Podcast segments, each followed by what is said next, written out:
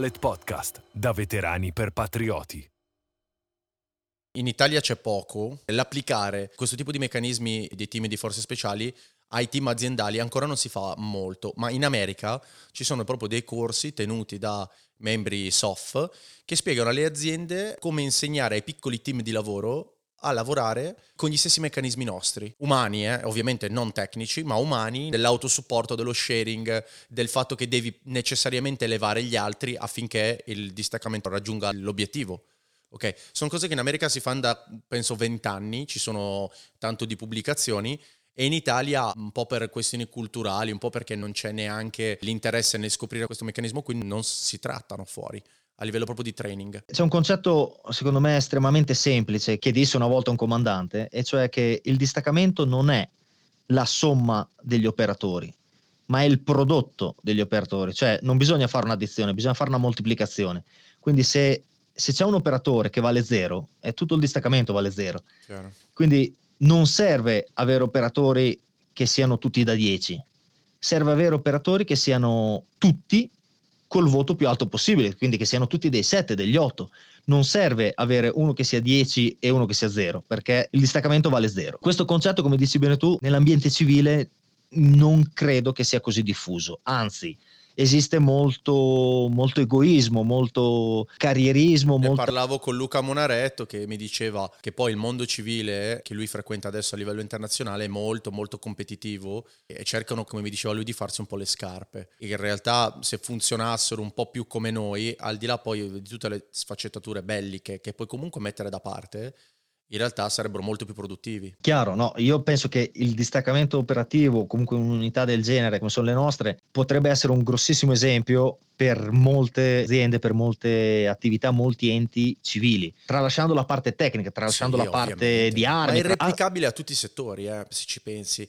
Assolutamente sì. Il discorso è che qualunque lavoro parliamo, che sia un'azienda amministrativa, un'azienda finanziaria, che sia un'azienda che si occupa della pulizia delle strade piuttosto che di costruzione e di opere pubbliche, se il team, se eh, le squadre, se i gruppi di lavoro sono amalgamati, sono omogenei, sono uniti e hanno un fine comune, eh, raggiungeranno meglio e prima gli obiettivi preposti. Chiaro, e tra l'altro generano dei meccanismi, sono presenti dei meccanismi molto belli, che sono quelli della sostituzione, no? Tu sei stato vice in quanto pronto e addestrato a sostituire immediatamente il comandante, così come tu sai ci sono gli incarichi con le specialità principali, ma non c'è mai un solo medic, c'è il medic, il secondo medic, il terzo, Assolutamente. l'RT, il secondo RT, il breacher, il secondo breacher. Il bello del micro team è che è piccolo, ma è in grado di lavorare con ancora minor personale, perché ognuno ha un training ovviamente non con la stessa percentuale di efficienza, quindi come può essere so, il medic con il 100% delle competenze, ma ci sarà il secondo medic con il 90% delle competenze, perché magari lui come primo incarico ha un altro incarico. Questa è una cosa che tanto spesso si tralascia, mi dicevano queste mie conoscenze che lavorano nel campo della tecnologia, perché loro sono più monosettoriali nel senso che chi si occupa di fare, non lo so, ha conoscenze di data breaching, ti faccio un esempio specifico, fanno solo data breaching nel team e gli altri fanno altro, tolto quello va sostituito con una persona esterna al team. La caratteristica nostra per obbligazione operativa è la ridondanza. Ho fatto l'esempio del medic che è stata per la maggior parte del tempo mia carriera, il medic non può essere all'interno di un distaccamento solamente una persona con le competenze di primo soccorso, diciamo tattico, medicina tattica, perché vogliamo mai di no, facciamo tutti gli scongiuri, ma se è proprio lui il ferito, chi gli mette le mani sopra quando ci ritroviamo a centinaia, migliaia di chilometri da un primo posto utile? Esatto. Quindi esatto. la ridondanza per noi è sempre stata obbligatoria, lo stesso vale per il discorso di telecomunicazioni, non Del può comando, essere solamente una... Lo stesso comando. È... Del comando, esattamente, non può esserci una sola persona che sappia come accendere la radio e chiamare aiuto, eh, bisogna che bene o male tutti o perlomeno altre persone abbiano quasi lo stesso livello di competenze. Ovviamente c'è una questione di tempo, una questione addestrativa, una questione di risorse. Non puoi avere tutti i paramedici, non puoi avere tutti maestri di radio. Quello che ti dicevo, ed è un concetto bello nelle SOF a livello mondiale che si applica e dovrebbe essere applicabile. Le aziende non lo mettono in pratica perché addestrare una ridondanza ha un costo, quindi giustamente Chiaro. cercano di avere una risorsa al 100% e quella costa meno che averne una al 100% e altre due al 75% però poi nel caso di interruzione, perché poi le aziende devono preoccuparsi adesso delle interruzioni della produzione di quello che forniscono, che sia un, bene o un servizio, nelle interruzioni il training dato in maniera preventiva è quello che garantisce che l'azienda non smetta di produrre. Ovviamente, come dici bene, ha un costo, eh, è un grosso impegno, ma ti permette autonomia, ti permette possibilità di adattarti, possibilità di adeguarti a situazioni magari imprevedibili. Se tu vai a vedere poi e carta alla mano, il team di forze speciali sono quelli che con il minor numero di risorse umane portano a casa gli obiettivi più demanding. Okay? Quelli che in realtà necessiterebbero di più risorse, quindi sono un caso particolarissimo, minor numero di persone con obiettivi più importanti. Quindi per le aziende tante volte c'è curiosità in relazione a, quel concetto lì, della produttività del team e molti si informano, chiedono e poi era una cosa che volevo toccare, però giustamente ne puoi parlare sempre solo con operatori che hanno questo tipo di conoscenze, no? Sono convinto e ti dico in piccola parte, lo sto toccando anch'io un po' come Luca Munaretto, ora nel mondo civile, è un concetto molto ostico da fare capire a imprese, a fare capire a ditte civili che principalmente devono lavorare e produrre pensando al profitto, non pensando appunto a contingenze, non pensando pensando tanto a piano B, il piano C, il piano D, come invece è indole dell'operatore delle forze speciali. È un tema importante, ma credo molto delicato. Io leggevo, per chi ha fatto security management, fatto studi in quella materia lì, che buona parte delle aziende negli anni 90, negli anni 2000, che sono andate incontro a una sola crisi, nel 90% dei casi non sono sopravvissute. Il bello purtroppo è il brutto delle grandi aziende è che è stata sufficiente una sola crisi, che fosse magari di immagine piuttosto che di produttività o un incidente, e quello ha determinato la fine dell'azienda. L'esercito non può funzionare con questo tipo di statistiche, cioè un solo incidente non può interrompere il funzionamento della forza armata. Secondo me è tutto lì che va ricondotto, il fatto che il nucleo debba essere in grado di reagire alle crisi. Ok, che, ovviamente il nucleo si prepara magari a un attacco, ai ferimenti, il team aziendale ovviamente ha altri tipi di emergenze. Però io guardavo il 90% non sopravvive a una singola crisi. Io credo che tutto sia da riportare al tema della ridondanza che dicevamo prima. Sì. Non avendo un piano di riserva, eh, nel momento in cui arriva una contingenza, appunto queste aziende si ritrovano eh, sostanzialmente col culo per terra. Sì, io lo vedo tu- tutti i giorni quando ca- carico la macchina e vado a fare i giri con mia moglie e con mio figlio. Io carico la macchina facendo il pace mia moglie mi guarda e giustamente mi dice: Ma perché se abbiamo la ruota di scorta carichi comunque il compressorino con, con il kit di gonfiaggio, comunque abbiamo l'assistenza già stradale? Io dico: Guarda, perché io mi faccio il mio piccolo pace da piccolo nerd pazzo e ho sempre la ridondanza per, di, di, di, no, lo sai com'è. Questo che tu dici posso confermare una forma mentis che ci viene creata, ci viene inculcata da allievi incursori e poi per tutta la carriera operativa sul fatto di essere pronti, sul fatto di preparare e pianificare. Questa è una caratteristica, secondo me, chiave, vitale per avere successo professionale e non solo professionale, ma al tempo stesso, posso dire la mia esperienza, non è una caratteristica così facile da vendere nel mercato civile. Possiamo dirlo serenamente che le hard skill che abbiamo acquisito sono invendibili perché ovviamente sei preparato a un mondo orientato alla guerra e quindi fuori la guerra non è necessaria per grazia di Dio, mentre dovrebbero essere valorizzate e non sono le soft skill che ti porti dentro e alcune aziende adesso stanno iniziando a capire che i veterani, quelli che hanno prestato servizio, portano dentro di sé anche purtroppo in maniera inconsapevole delle soft skill particolari che sono inacquisibili e inacquistabili con i corsi fuori, no?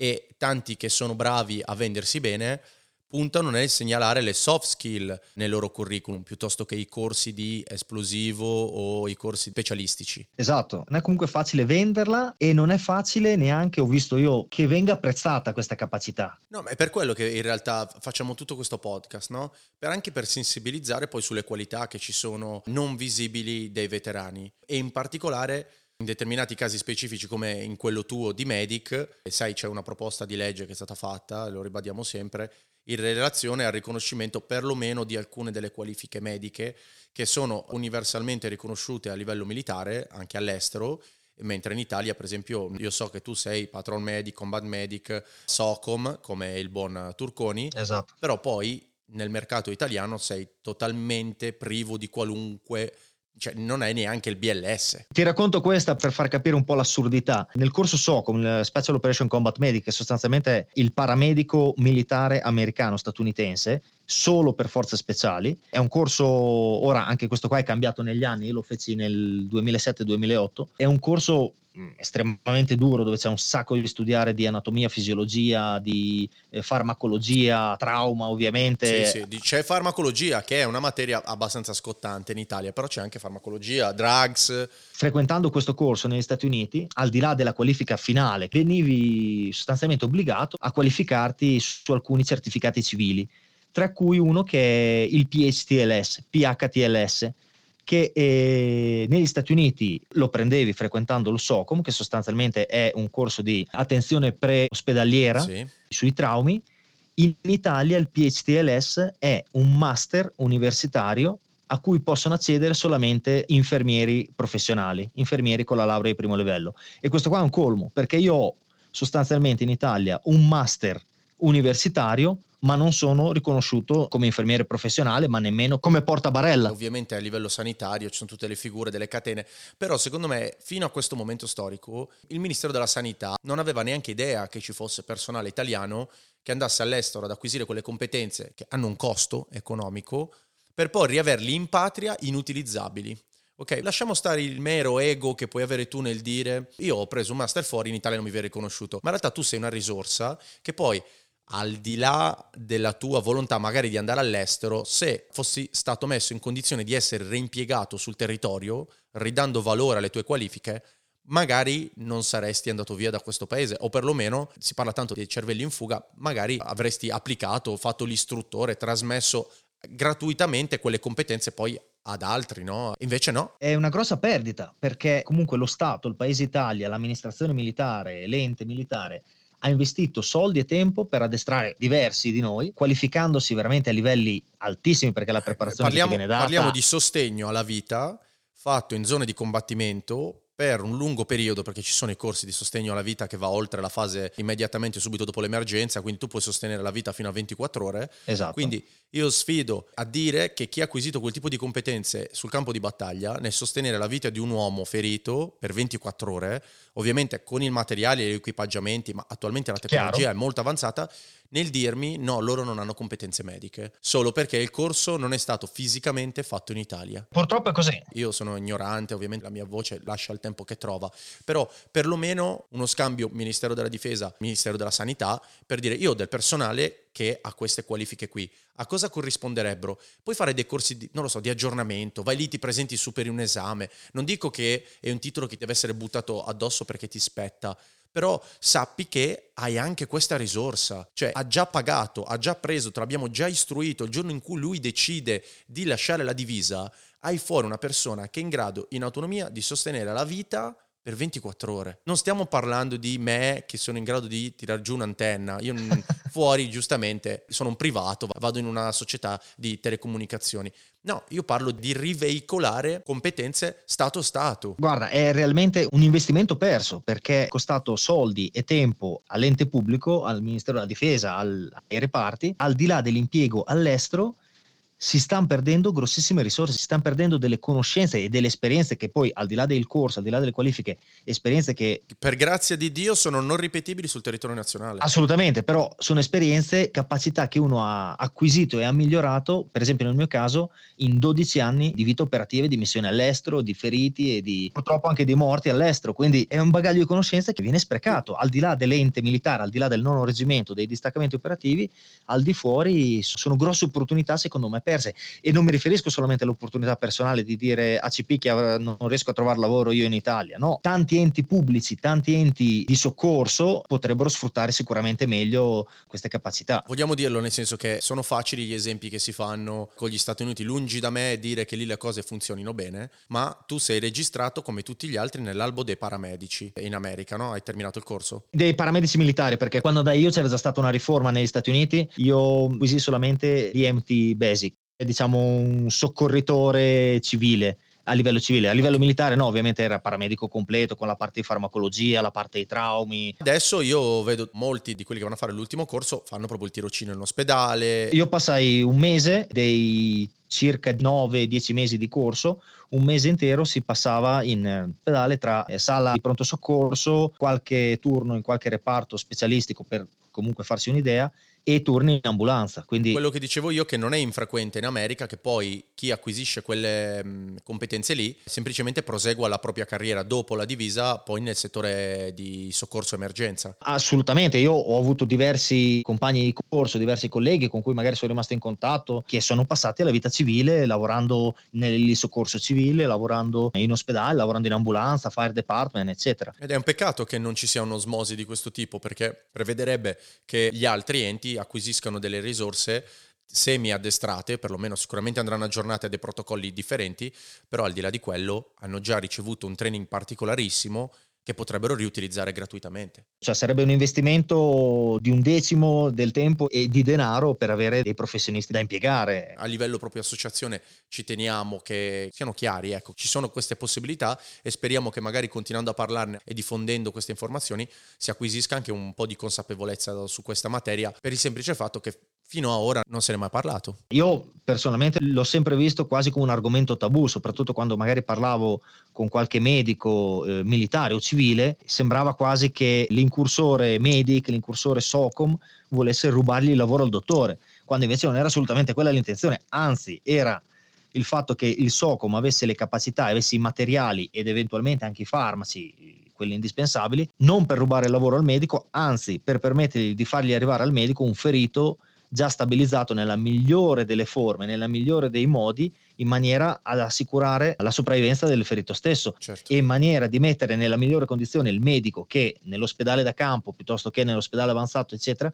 riceveva questo ferito con già una parte dei procedimenti, con già una parte dei lavori, tra virgolette, che bisognava fargli, già eseguiti semplificare la vita alla catena di assistenza sanitaria. Il turco ha fattivamente collaborato alla stesura di una piccola proposta di legge appunto riguardante questo tipo di materia qua che è stata portata avanti da Matteo Perego di Cremnago che è sensibile alla problematica, perlomeno siamo riusciti a chiedere di discuterne, che secondo me è un bellissimo risultato. Non si può pretendere di iniziare a correre, bisogna iniziare a camminare facendo piccoli passi e sicuramente questa è la strada giusta. Sì, già capire che esistete sarebbe una vittoria. Ah, ok, abbiamo dei paramedici esatto. in Italia, perfetto. Adesso lo sappiamo, sarebbe già qualcosa secondo me di bello. E sta tutto nel comunicare, adesso il mondo è molto comunicativo e quindi cerchiamo di sfruttare anche questo mezzo qua per far sentire la nostra voce, no? Però tu non ti sei limitato alla branca medica, perché come dicevamo prima, tante volte uno poi ha più qualifiche perché il reggimento è bello, perché permette una crescita sia verticale che orizzontale, no? E quindi sì, non sei lanciato lì in quel settore e devi morire come super qualificatissimo nel tuo settore, ma una volta che hai appreso le tue competenze, poi ne, apprendi anche delle altre, come è successo per te, no? Tu hai fatto tanti altri corsi. Sì, io ho sempre avuto la passione per la montagna e all'interno della compagnia operativa, un po' alla volta, sono riuscito, facendo vari ambientamenti con la compagnia, quindi addestrandomi al di là della parte più tecnica e sportiva, per esempio dell'arrampicata piuttosto che del movimento su ghiacciaio, piuttosto che dello sci alpinismo, aggiungendo anche proprio la componente operativa, sono poi riuscito a fare vari corsi, tra cui istruttore di sci e sci alpinismo, istruttore di arrampicata e di alpinismo. Io non ero assolutamente mai stato in montagna da giovane io mi sono avvicinato alla montagna con il reggimento, eh, con la forza armata e a tuttora io continuo ad arrampicare, continuo a frequentare la montagna, ho avvicinato alla montagna mia moglie e mio figlio. E secondo me è una cosa bellissima, al di là poi dell'utilizzo militare che si fa della materia, il fatto che forza armata dia anche questo tipo di preparazione. Io sono egoista, parlo di quello perché è quello che mi piace. Magari c'è anche il mare, no? Tu sei anche sniper, insomma hai un sacco di qualifiche e ringrazio forza armata per avermi dato quelle competenze lì. Questo qua secondo me è il classico esempio in cui si capisce che sì, certo, il nono reggimento, talmente professionale, figure tecniche di spiccato livello e realmente uniche, più uniche che rare, però il nono reggimento in sé e tutti gli incursori non possono vivere da soli, non ce la possono fare da soli. Quindi, per esempio, il caso appunto delle attività in montagna è secondo me l'esempio palese di una bellissima cooperazione che c'è all'interno della Forza Armata, in cui praticamente si prevede che personale debba recarsi in un ente esterno, in un ente convenzionale, come per esempio il centro addestramento alpino di Aosta, e frequentare corsi che non sono dettati da dei combattenti o perlomeno non da militari specializzati nel combattimento, ma militari estremamente tecnici nel, lo- nel loro ambiente. Hanno un'eccellenza alpina universalmente riconosciuta, nel senso che hanno anche atleti agonisti. Cioè... Sono riconosciuti realmente in tutti gli altri paesi, Austria, Svizzera, Francia, fanno scambi continui, hanno delle preparazioni, cioè la maggior parte degli istruttori militari che sono presenti al centro di addestramento alpino sono anche guide alpine civili, quindi cioè, è gente con una preparazione veramente spettacolare e trasmettono benissimo in periodi relativamente corti, quali sono i corsi da istruttore, conoscenze tecniche pregiatissime di un livello unico che in ambiente civile dubito si riescano a conseguire in un tempo così corto. E secondo me è proprio quello il bello, il bello che il reggimento negli anni ha maturato la consapevolezza che per alcune eccellenze è meglio chiedere aiuto esterno. Assolutamente. Perché come il CAPAR, no? la scuola di paragautismo, beh, eh, esistono già delle scuole in forza armata, mandiamo i nostri ad apprendere dai migliori del loro settore. Secondo me è la forma eh, più razionale e più efficiente di conseguire qualifiche. Il bello sempre del nono qual è? Che una volta che tu hai la competenza tecnica, cioè una volta che tu hai fatto il corso, ti faccio il mio esempio specifico, il corso da istruttore sci o da istruttore di arrampicata, dopo la parte della competenza tecnica che hai acquisito fuori, devi poi aggiungere, devi poi sempre migliorare tutta la parte operativa, che esatto. questa la migliori all'interno del battaglione. Sì, sì, sì, ed è quella che io ho fatto in quella circostanza con Baglioni. Ero lì per acquisire quelle altre competenze, quelle non tanto di scuola alpina, che avevo fatto appunto alla scuola alpina, ma quelle relative al combattimento e alla sopravvivenza, che invece veniva demandato al nono reggimento. Tu lo so, quindi ti faccio la domanda, in realtà hai messo in pratica poi queste competenze a livello extra forza armata? Sì, esattamente. Io ora ho cambiato ovviamente vita, ho cambiato proprio tipologia di lavoro. Diciamo il lavoro che sto eseguendo principalmente sostanzialmente su lavori industriali, quindi lavori di assistenza, di soccorso e proprio lavori tecnici, lavorando molto in corde, lavori verticali, lavori in altezza, spazi confinati, anche qualcosa di immersione tecnica, per esempio in dighe, in questi settori diciamo industriali. Dove trovare delle qualifiche è anche abbastanza complicato quanto costoso e quindi in realtà... È... Sì, io ho dovuto, ti dico la verità, a parte le competenze acquisite in forza armata, ho dovuto fare dei corsi civili perché al di là appunto delle competenze specifiche specifiche avevo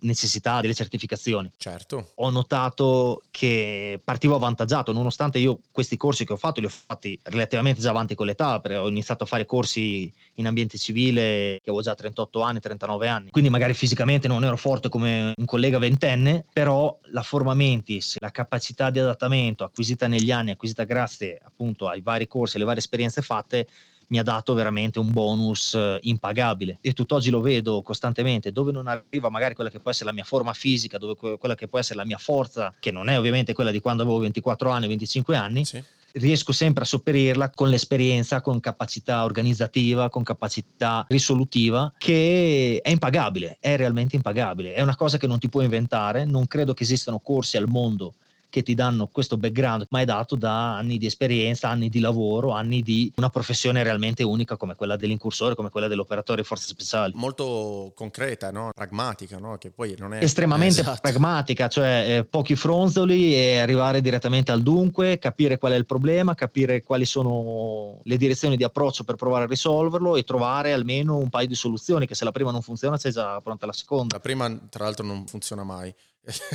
è previsto che il primo piano eh, vada sempre è quello, che era quella più semplice ma non funziona mai per un piccolissimo dettaglio, è sempre quello. Ascolta Simone, ti volevo chiedere una cosa. Io, insomma, sei stato in TF45, sei stato un medico un po' tra quelli storici di, di lunga data. A te di tutti questi turni che hai fatto all'estero, no? cosa ti sei portato dietro poi umanamente? Cosa ti è rimasto dentro quando te ne sei dovuto andare e ti eri fatto 10 turni tra vicecomando, comando e praticamente sempre medic all'estero, che è un ruolo un po' quello un po' più che violenta un po' di più l'uomo, no? Perché la materia è sempre particolare. Sì, chiaro. A parte il discorso soddisfacente soddisfazione, chiamiamola così, professionale e la coscienza di aver fatto per svariati anni cose veramente uniche al mondo, cose che con orgoglio penso di poter dire che pochi professionisti possono dire di aver fatto, possono dire di aver vissuto, esperienze belle e brutte, esperienze assolutamente terrificanti, esperienze paurose, perché fa parte del nostro gioco, non è tutto rose e fiori, non è solamente calendari e, eh no. e, gente vestita di nero con armi super fighe. No, c'è molto la parte psicologica, c'è molto la parte di stress eh, nel nostro lavoro. Come sei riuscito tu a metabolizzare quel tipo di contenuti lì? Purtroppo, e ripeto, purtroppo si devono vedere perché fanno parte del lavoro. Come sei riuscito tu a demonizzare quelle robe là, a tornare a casa e vivere da persona normale come adesso? Questa è una domanda da un milione di dollari veramente. Ti dico, io ho notato sempre dopo, con gli anni, quando uno guarda indietro, perché lì per lì è molto difficile autoanalizzarsi con cariche di stress, con cariche di tensione grandi come avvenivano in, no, in molte... Lì nel momento lo vivi e basta, perché è così. Esattamente, in molte missioni. Io ho notato di avere sviluppato incoscientemente un po' di cinismo, una buona dose di cinismo e come me ho visto molti altri colleghi, che purtroppo è indispensabile perché con tante situazioni vissute e viste, se uno non, non, si fa un po' di scorza, un po' di corazza, è dura, è dura se andare avanti. È difficile, come si suol dire, rimontare a cavallo dopo che sei caduto, se tu da cavallo continui a cadere costantemente. Certo. Quindi eh, un, un po' di corazza l'ho dovuta creare. Questa corazza qua, ovviamente, a me personalmente mi ha aiutato tanto nel lavoro, cioè il fatto per esempio di dover trattare feriti, magari mi sono capitati svariati feriti afghani, mi è capitato qualche ferito italiano, feriti di altre nazionalità. E, diciamo si switcha, si attiva nel tuo cervello, nella tua personalità la parte professionale, quindi hai un problema davanti, a prescindere che sia un tuo amico, un tuo camerata o che sia un estraneo, ti preoccupi di trattarlo nel migliore dei modi, ti preoccupi di fargli tutti i trattamenti salvavita, eccetera. Questa corazza però ha un grosso peso, un grosso svantaggio, e cioè che te la porti a casa. Il problema è levarla questa corazza qua, ti dico, a seguito di alcune missioni fatte soprattutto in territorio afghano con la TF-45, devo dire, ho fatto fatica a togliermela la corazza una volta tornata a casa. Non, non, sì. non c'è un interruttore in cui dici, ok, finita la missione, esatto, torno a casa, vado in licenza, esatto. adesso met- metto l'interruttore su off. No. Tornare a casa, diventare il papà sensibile quando poi gli ultimi 4-6 mesi li hai trascorsi a fare tutt'altro è complicato. Esattamente. No? Non, esattamente. Essendo, essendo esseri umani quando rimani tanto tempo in un ambiente, poi lo fai tuo e rientrare e reintegrarti in un altro totalmente differente e civilizzato non è semplice? È estremamente difficile. Purtroppo penso che non ci sia, nonostante l'addestramento, come parlavamo prima, l'addestramento fatto al nono, l'80B o l'Obos, il corso FOS, eccetera, che poi si sono evoluti, sono cambiati, sono migliorati tantissimo nel tempo. Non esiste realmente una formazione tale che ti possa preparare a questo. Cosa ti ha aiutato? La mia chiave di volta è stata realmente mia moglie. Per tutti i miei anni, per 12 anni di vita operativa, ho detto varie volte che ha sempre fatto la parte più dura del lavoro. È sempre così. Sono sempre stato felice e orgoglioso di quello che facevo. Io quando ero in Afghanistan stavo fuori magari giorni e giorni in operazione o si faceva un'operazione per andare cosiddette sfondare porte e prendere qualche capo talebano, per me era l'apice. Io stavo facendo ciò che avevo sognato, ciò per cui mi ero preparato e addestrato. Il problema è l'altra parte?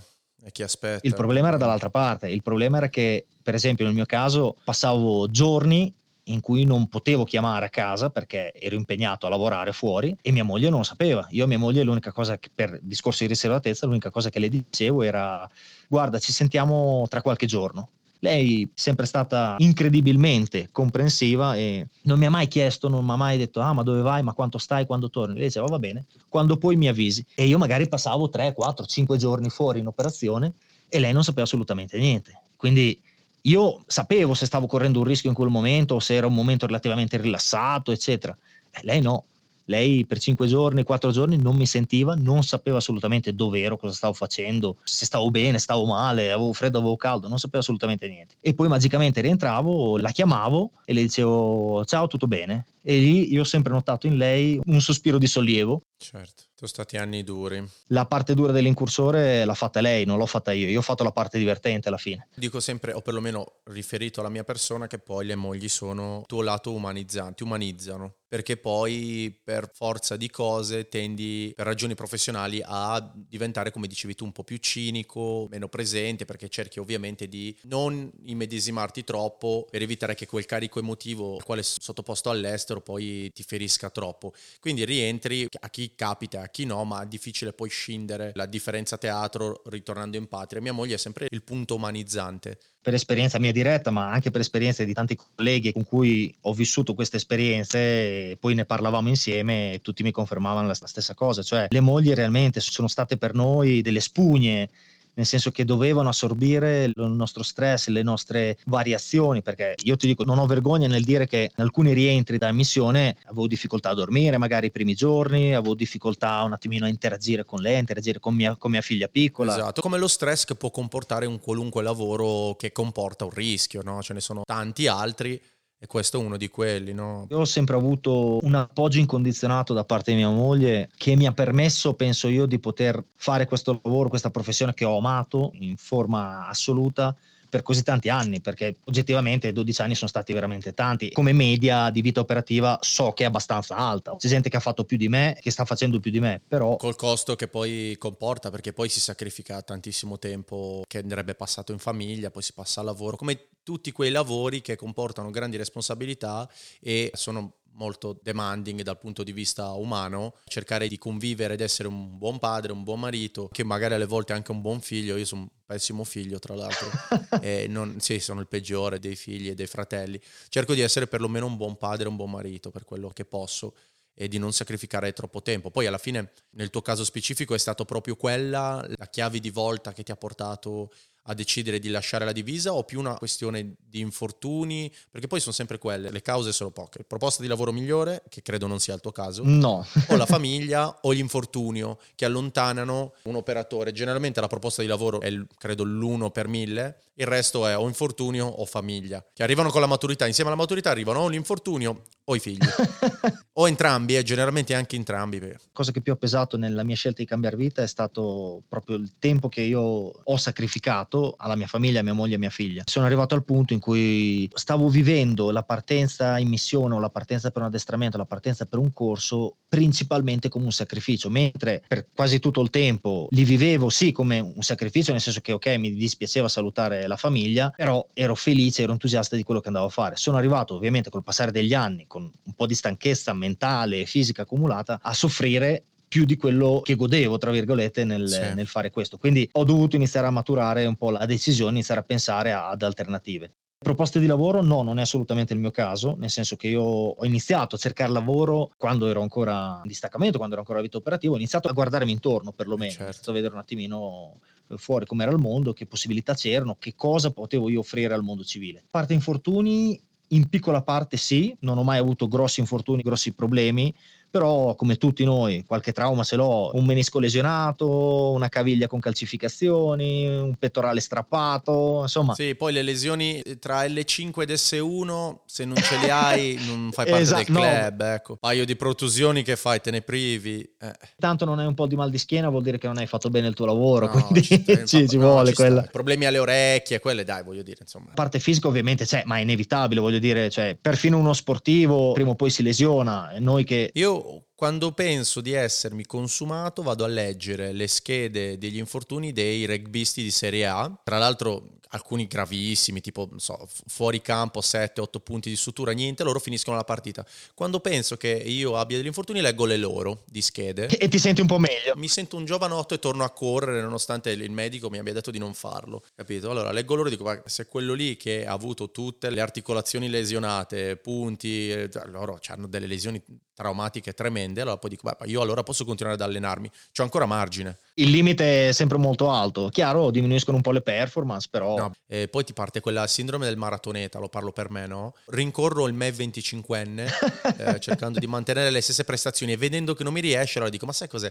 Non riesco più a correre come prima, allora inizio un po' col vogatore. Allora dice, no, col rower non mi viene tanto bene, ma allora inizio un po' con, faccio un po' di crossfit, allora poi alla fine ti trovi a fare 10 discipline diverse che va bene uguale, nel senso l'importante è fare sport. Quindi. L'importante è mant- mantenersi attivi tanto per il fisico che per la testa, perché penso che passare da una vita come la nostra, vita operativa, salta, corri, tuffati, carica zaino, eccetera, a una vita sedentaria, vita d'ufficio per così dire, credo che sia estremamente drastico. Ma è un trauma quello. Vedo mia moglie a lavorare con la tecnologia, col computer 12 ore al giorno, io solo a pensarci soffro e fatico anche a immaginarmi in un mondo così, soprattutto ora con il il Covid, no? E mi dispiace poi sapendo che ci sono milioni di persone che sono costrette poi in questa condizione. Io mi sono fatto una palestra in casa, ho un garage perché quando ho ritagli di tempo scappo lì, non mi devo cambiare, non devo prendere la macchina, non devo andare in palestra mi alleno lì e ci si adatta anche a queste condizioni nuove. Per ora non sento la necessità della palestra perché viviamo una piccola fattoria. Ah, che bello. Quindi l'attività fisica, diciamo, ho lasciato la kettlebell, ho lasciato il crossfit, ho lasciato un pochino queste discipline prettamente sportive. Tagli la legna, cosa fai? E mi sto dedicando, esatto, a tagliare legna, tagliare il prato, seguire gli animali, eccetera. Quindi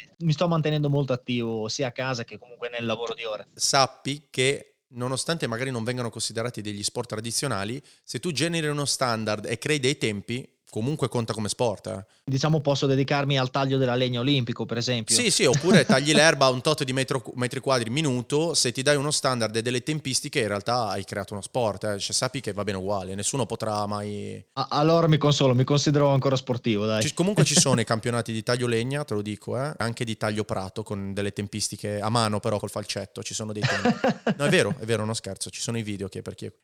Ascolta, invece la parte proprio relativa alla transizione, no? Hai fatto il salto, non eri coperto quando sei andato via. No, realmente non ero coperto, okay. nel senso non avevo già un contratto di lavoro né nulla. Ho sfruttato una grandissima opzione che dà la Forza Armata, che è l'aspettativa, a parte un sacco di giorni di licenza anzi realmente di mesi di licenza che avevo accumulato, ho sfruttato un periodo di aspettativa per toccare con mano il mondo civile. Per me la scelta è stata, tra virgolette, condizionata, nel senso che mia moglie è originaria di qui, della Colombia, conoscevo già il paese, mi era piaciuto da sempre, le prime volte che ero venuto in vacanza, ero venuto a conoscere diciamo, la famiglia, eccetera, mi è sempre piaciuto e mi ero sempre ripromesso che prima o poi ci sarei voluto venire a vivere.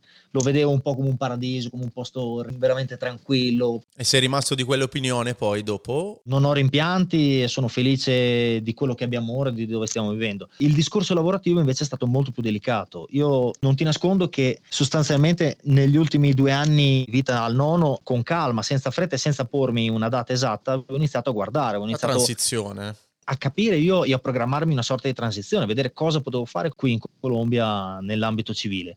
Al di là dei semplici risvolti ovviamente criminali, eh, percorribili, lo, diciamo, era una delle possibilità, lo dobbiamo dire. Era però. una delle possibilità, no, poi, poi in realtà... Sbagliata, ma subito messa da parte, poi insomma subito accantonata perché tanto sarei finito in carcere o morto. Quindi. Poi, tra l'altro, non siamo molto bravi. Quindi io verrei preso, penso, dopo una settimana. No, dovevo fare questa battuta sulla Colombia, perdonami. Ho detto, ho iniziato un po' la ricerca, a vedere e ho visto, mi sembrava, credevo che ci fossero delle possibilità. Poi, come ti dicevo prima, ho scoperto sulla mia pelle eh. che è molto difficile sì. vendere, comunque proporre le tue capacità, le tue conoscenze, la tua expertise nell'ambito civile, il più delle volte ho notato io non vengono considerate, non vengono apprezzate. Tante volte non sono necessarie così avanzate, per cui è più semplice avere una persona meno preparata che costa meno. Questa qua è una realtà con cui mi sono scontrato molto violentemente, ti dico. Da un lato inizialmente ero entusiasta e tutto ero convinto, dico guarda, con questo curriculum, con la mia esperienza, anni, eh, anni, di, anni di operazione, anni di combattimenti, qua mi verranno a cercare col lanternino alla sera per darmi lavoro. E invece non è proprio così. Ora non mi lamento, anzi sono ben felice, lavoro come ti ho detto in tema eh, di sicurezza industriale, faccio qualche consulenza per imprese private dal punto di vista della sicurezza fisica, quindi discorso un attimino di corsi, per esempio su corsi scorta, qualche corso di primo soccorso, ah, okay. quindi attività variegate e molto meno impegnative dal punto di vista eh, del Anche tempo. Anche perché insomma tu hai vissuto appieno la transizione direct action e la military assistant, no? Che ha visto poi sì. l'impiego più o meno orientato all'Afghanistan, ovviamente storicamente parlando perché alla fine è tutto fruibile in OSINT, e più orientato al training internazionale, quindi ti sei anche specializzato negli ultimi anni, no? Lo so perché. Io ho avuto la fortuna di vivere, penso, finora tutte le fasi che ci sono state nel comparto forze speciali. Nel senso, io ho vissuto periodo delle azioni dirette, quindi sostanzialmente combattimenti reali. Gli anni 2000 erano parecchio incisivi dal punto di vista cinetico in Afghanistan. Eh. Abbiamo avuto forti perdite appunto per, per questa necessità. Operazioni estremamente cinetiche, operazioni estremamente dinamiche di cattura. Storicamente, insomma, ci sono un po' di articoli, medaglie, insomma, ci sa che l'Italia ha ci fatto. fosse, come tanti altri paesi, abbia fatto il suo. Ed è stata la fase ovviamente entusiasmante, perché è inutile nascondersi chi decide, chi vuole, chi sogna di diventare incursore, lo sogna per poter avere non l'adrenalina, perché non mi piace considerarla la scarica di adrenalina, l'emozione. Puoi fare il no. tuo lavoro, cioè non è né di più Esattamente, di, di, raggiungere l'apice professionale che è per esempio quella di un'azione diretta, quindi quella di preparare, studiare un'operazione delicata da condurre in condizioni anche estreme, di notte, senza visibilità, inserzione con elicottero, eccetera, per andare a catturare un target estremamente di alto livello. Di alto valore, sì. il motivo è realmente la spinta che io penso chiunque decida di fare il militare, chiunque decida di fare l'incursore ha dal punto di vista professionale. All'epoca era iniziata la lotta al terrorismo che poi si protrae da ormai da vent'anni. Era proprio l'inizio della lotta al terrorismo perché prima le guerre erano diverse, lì era, cioè, era terrorismo, insomma, c'era Al-Qaeda. Noi siamo passati come Italia, come forze armate, come soprattutto forze speciali, siamo passati dall'azione diretta pura, piano piano arrivare a addestrare forze, in questo caso afghane, facendoci accompagnare da loro. Poi siamo passati al passo in cui noi le addestravamo e loro facevano, tra virgolette, il grosso del lavoro, noi gli davamo assistenza tecnica e tattica dove necessario, fino ad arrivare poi alle missioni, diciamo, quelle un po' più moderne, in cui la military assistance è diventata pura, nel senso che si esegue un lavoro di istruzione, di formazione. Vengono mentorizzati, supportati. È un po' il concetto internazionale attualmente, che eh, a mio modestissimo parere è giusto di addestrare. Assolutamente giusto perché la military assistance, questa qua è una cosa che è nata dai tempi del Vietnam eh, per le forze speciali americane, la military assistance è sempre stata intesa come un moltiplicatore di forze, nel senso il paese Italia nel nostro caso non ha bisogno di mandare mille soldati italiani a rischiare la vita per fare il lavoro in un altro paese, certo. Per semplificare lo dico, ne manda 12 delle forze speciali che ne addestrano 100, 500, 1000 dei locali. Che poi acquisiscono competenze per riaddestrare altri e quindi insomma... Esattamente, dal punto di vista strategico, dal punto di vista anche politico sono concetti estremamente validi, estremamente logici. Tu hai visto questo percorso che ormai è fatto da quasi tutte le nazioni, poi stanno orientando. Sì. Sono quei cicli storici, no? Come chi ha fatto i Balcani, chi ha fatto la Somalia e poi ha visto l'Afghanistan, chi aveva visto l'Afghanistan e poi si è trovato adesso negli anni diciamo della mentorizzazione, chi invece farà questi e poi domani verrà magari rideployato in Africa piuttosto che gli incursori si adattano, gli operatori, i soldati si adattano. La capacità di adattamento è una delle caratteristiche basiche della nostra professione. Poi tu hai preso quello che ti hanno dato, nel senso che da trainer adesso sei riuscito a riapplicarlo poi alla tua vita civile. Sono riuscito realmente a trasportare, a parte l'esperienza diretta e tecnica, quindi non so, di maneggio armi, combattimento, di primo soccorso, guida di veicoli, eccetera, sono riuscito a trasportare l'esperienza di insegnamento. È una cosa che io da giovane medico ho imparato subito sulla mia pelle appena tornato in distaccamento è stato saper fare non è esattamente saper insegnare. Eh no, no, cioè, la materia è molto complicata. Assolutamente. Io sono tornato dagli Stati Uniti dopo il corso SOCOM, qualificato con ottimi risultati, bellissimi voti e tutto. Mi sentivo estremamente preparato e oggettivamente lo ero, ma non ero assolutamente preparato a insegnare, non ero assolutamente preparato io a trasmettere tutta la mia conoscenza, tutto quello che avevo imparato, pratico e teorico, ai miei colleghi di distaccamento. E ti dico la verità, mi è costato fatica imparare ad insegnare. Uno può essere bravissimo a trasmettere i concetti, no? Io lo vedo ora che faccio scienze della formazione, no? Come studio.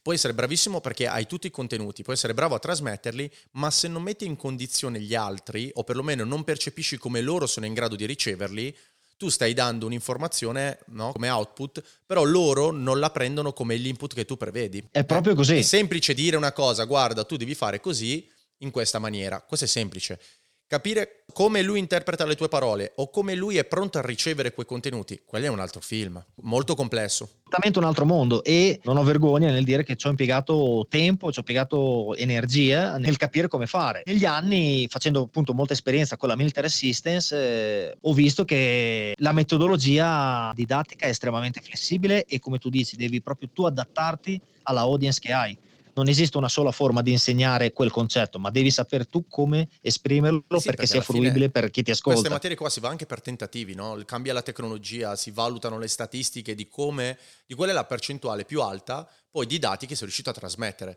Cioè, tu sai già come funziona, ci sono i tempi, ci sono i modi. Ci sono un sacco di fattori che devi imparare tu a calcolare, devi imparare tu a analizzare perché il messaggio che tu voglia dare sia il più fruibile, capibile da parte di chi ti ascolta. Era giusto per mettere l'accento sul fatto che poi alla fine tutte queste tue competenze acquisite negli anni, capacità no, di lavorare in quota, piuttosto che le tue abilità di docenza, poi alla fine te le sei ritrovate, no? Bello era quello. Guardando indietro i sacrifici, le fatiche, le energie spese negli anni per imparare, per migliorare, per formarsi, sono realmente un qualcosa di impagabile che ti torna sempre. Non credo che esista nulla che sia superfluo imparare o che sia superfluo approfondire, perché prima o poi ti torna, prima o poi trovi come applicarlo o comunque ti serve perché in qualche maniera ti ha aperto la mente, ti ha fatto conoscere prospettive che non sapevi ci fossero o potessero essere considerate. Ora si parla sempre di long life learning, no? Di apprendimento per tutta la vita. Uh, un aneddoto diciamo che divaga un attimo dal tema dell'insegnamento, però per dirti quanto io considero importante la forma mentis, io mi sono ritrovato qualche tempo fa, circa un annetto fa, camminando per strada. Stavo semplicemente camminando per strada senza particolari pensieri per la testa, stavo camminando da un punto A a un punto B per strada. Mi sono accorto che la mia attenzione, i miei occhi andavano non per terra, per aria, sulle facce dei passanti,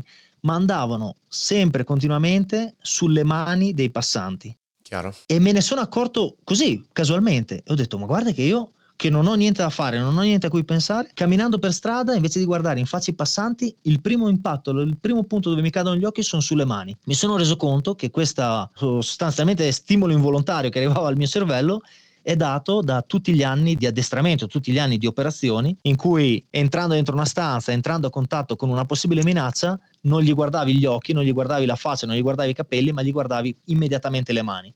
E io questa cosa qua, e ho detto, ho un cervello tarato, nel senso buono del termine, su una predisposizione, una predisposizione alla sicurezza, una predisposizione a questa tipologia di lavoro. Questo è un caso un po' estremo, se vogliamo, il fatto di guardare le mani senza neanche accorgertene. È una deformazione, è una deformazione professionale. Ma questa forma io me la sono ritrovata e me la ritrovo quotidianamente nel mio lavoro, ma anche semplicemente a casa, come ti dicevo, cioè tagliando la legna. Io mi accorgo che ho la forma mentis di preparare prima di eseguire. La nostra pianificazione, cioè il concetto che il distaccamento si deve preparare magari giorni per poter eseguire una missione di poche ore. Questo qua è un background che non credo mi toglierò mai, nel senso che inevitabilmente se devo partire per un viaggio con la mia famiglia, mi preparo prima, preparo la rotta, preparo Fai la strada. La. Cioè non serve che ti dica che io dovunque vado, un, anche un piccolo kit medic ce l'ho sempre in tasca. Sì, ogni volta che porto la macchina dal carrozziere devo levare 6 o 7 tourniquet dal... perché mi vergogno. Mi vergogno e ho paura che me li portino via, no? Quindi devo levare tutti i kit medici che ho per i mass casualty nel portabagagli e i tourniquet dalle portiere, no? Perché ce l'ho sulla cintura. Mi sento strambo e ogni volta nascondo queste mie deformazioni al mio carrozziere che adesso non lo salvo. Tranquillo perché, perché penso che sia una deformazione comune. Cioè io nel borsone che porto a lavorare per fare lavoro in corda ho un kit medico dove la prima cosa che trovi è proprio un tourniquet. In macchina c'ho un kit medico che sembra uno zaino campale. Io ho un kit da mass casualty no? fatto apposta per, con 10 tourniquet, 10 bende. Insomma, mia moglie mi ha detto ma noi siamo in macchina in, massimo in due, in tre. Perché c'è tutta questa roba? Io ho detto, guarda, mica per me. E se mi capita per qualcun altro, lei fa, ah però, giustamente lei dice, ma noi siamo in due, bastano due tuniche e due kit, no? Per lei era semplice nella sì, sua sì, visione sì. della possibilità. E io ho detto, no, ma in realtà è per qualcun altro, perché anche perché ci siamo noi, probabilmente è coinvolto un altro veicolo, quindi devi sommare noi a loro. E no, effettivamente no.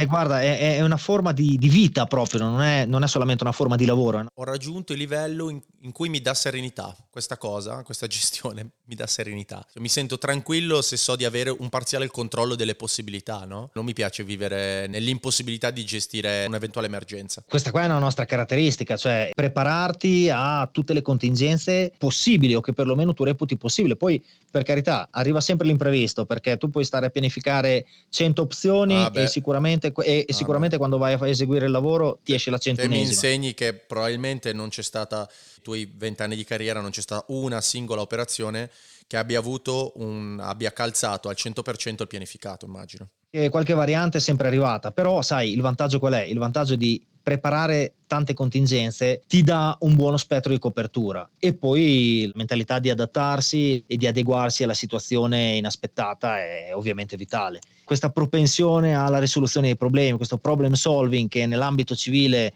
viene tanto menzionato e io noto, vedo che si cerca spesso di inventare corsi, formazioni. Sì, con cicli decisionali, no? Io vedo tanti cicli decisionali, poi noi li abbiamo con uh, algoritmi e acronimi differenti da 50 anni, no? L'ODA, tutte queste variazioni arrivano tutte dall'ambiente militare, no? Da piloti piuttosto che operatori. Chiaro, perché da questo punto di vista il mondo civile avrebbe molto da imparare dall'ambiente vero, militare, vero. perché il militare per definizione è una persona abituata a lavorare, a operare in un ambiente altamente stressante, altamente imprevedibile.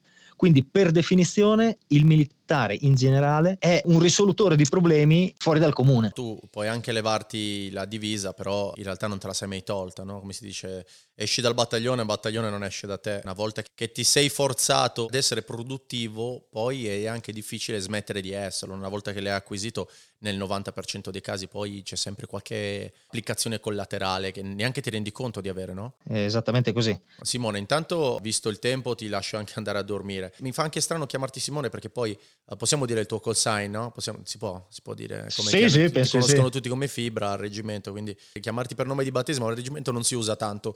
Quando poi entri in confidenza con qualcuno parli per call sign, per, per nickname. Chiaro. Intanto grazie per aver risposto a questa nostra eh, richiesta di collaborazione anche in virtù insomma, dello scopo no? più ampio che abbiamo di sensibilizzare sui veterani. Spero ci sia qualche altra circostanza in cui magari ti va di tornare e raccontarci di qualche altra... Guarda Luca, è stato un piacere e veramente un onore. Ti dico la verità, non capita spesso di potersi aprire, di poter raccontare, di poter rivivere bellissimi periodi di vita. Perché di queste cose ne parli solo con persone che l'hanno vissuto, no? normalmente. Quindi quando abbiamo valutato tutto questo abbiamo detto, mm, se se anche dovesse essere un giornalista che fa delle domande, come spesso è, poi dai sempre quelle risposte di circostanza, mentre se per quello volontariamente noi abbiamo deciso di non avere il video, perché secondo me l'audio è una roba un po' più che sa di chiacchierata telefonica, che viene più naturale no? tra di noi. Avete creato qualcosa di secondo me straordinario, che sta crescendo un po' alla volta, ovviamente ci vuole il suo tempo, ma avete creato con eh, l'associazione Non Dolet qualcosa di veramente straordinario, qualcosa io penso di nuovo, al di là delle associazioni combattentistiche, delle associazioni di veterani, eccetera, che già esistono, che sono sempre sì, esistite. Sì, no, ma chiaramente noi alla fine non ci, non ci va di elevarci. Sempre con umiltà e entusiasmo, però avete creato e state creando qualcosa secondo me di straordinario, qualcosa che ha un grossissimo potere e che spero, mi auguro, abbia grossissima risonanza. Eh, voi costituite il tassello fondamentale perché senza la comunicazione di chi è stato dentro, che dà un'immagine positiva, sarebbe un parlare di persone che esistono ma che non sono visibili. Ok, io potrei dire guardate che è pieno di persone qualificatissime, fantastiche, belle, che fuori hanno avuto dei risultati positivi e sono un esempio di come potrebbe andare, ma se voi non vi raccontate, il mio messaggio rimane la mia parola. La testimonianza serve, è indispensabile, è indispensabile far conoscere, è indispensabile anche io credo togliere qualche tabù, qualche luogo comune, il classico militare che alla fine ruba lo stipendio, il maresciallo della mensa che si ruba le forme di parmigiano. Sì, ora le mense sono tutte civili, ma diciamolo, eh, le mense sono civili, non nessuno ruba più le forme, diciamolo. Ci tenevo. No, non si riesce più. Io, io infatti eh, io infatti ero entrato maresciallo apposta pensando di potermi portare via le forme di parmigiano. Eri un amante dei, dei prodotti caseari. No, ascolta Simone, intanto parte, al di là degli scherzi, grazie veramente per aver raccontato cose anche particolarmente magari intime. c'è sempre difficoltà nel cercare di trasmettere questi contenuti senza poi cambiare l'opinione che le persone hanno di noi, no? Quindi ti volevo ringraziare perché è una scelta sempre molto personale, molto intima. Detto ciò, se tu ce li fornirai, noi metteremo a disposizione i tuoi contatti, magari c'è qualche azienda italiana in Colombia, qualcuno vuole iscriverti, attivare il network, so che sei certo. su LinkedIn e quindi sono sempre a favore magari anche solo di tenersi in contatto. Quindi se tu vorrai noi alleghiamo i tuoi contatti. Chiaro, molto volentieri, molto volentieri. E ci teniamo in contatto e ti rinnovo i miei ringraziamenti personali e quelli dell'associazione. Grazie a te Luca e complimenti veramente. Buonanotte allora. Un abbraccio. Saluti a tutti.